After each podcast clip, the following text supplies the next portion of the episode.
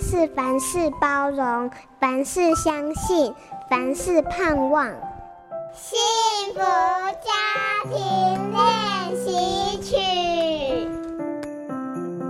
有一次，我和儿子聊到学校哪一个老师最受欢迎，他不假思索地说：“是某某老师啊。”我听了非常惊讶，因为这个老师可是出了名的严师，哎，怎么可能会受学生欢迎呢？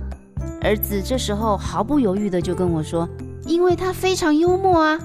哦，原来呀，对青少年来说，老师可以严格，但是不能不幽默。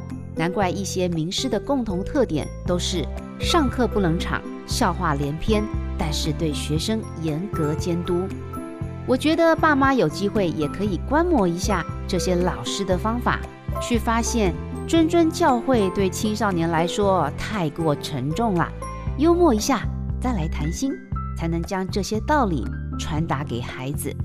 比如说，看到孩子每天花很多时间在整理自己的外表、搭配衣服、弄头发，这时候你劈头就骂，会让他感觉非常的反感，一定会反弹。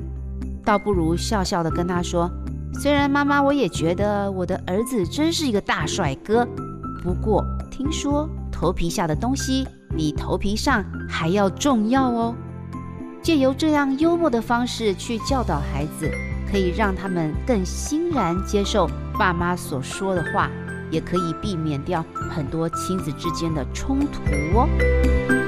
读懂孩子青春期的热血语言，守护和谐的亲子关系。我是亲子作家彭菊仙。本节目由好家庭联播网台北 Bravo FM 九一点三。台中古典音乐台 FM 九七点七制作播出，幸福家庭值得努力，让爱永不止息。大义建设关心您。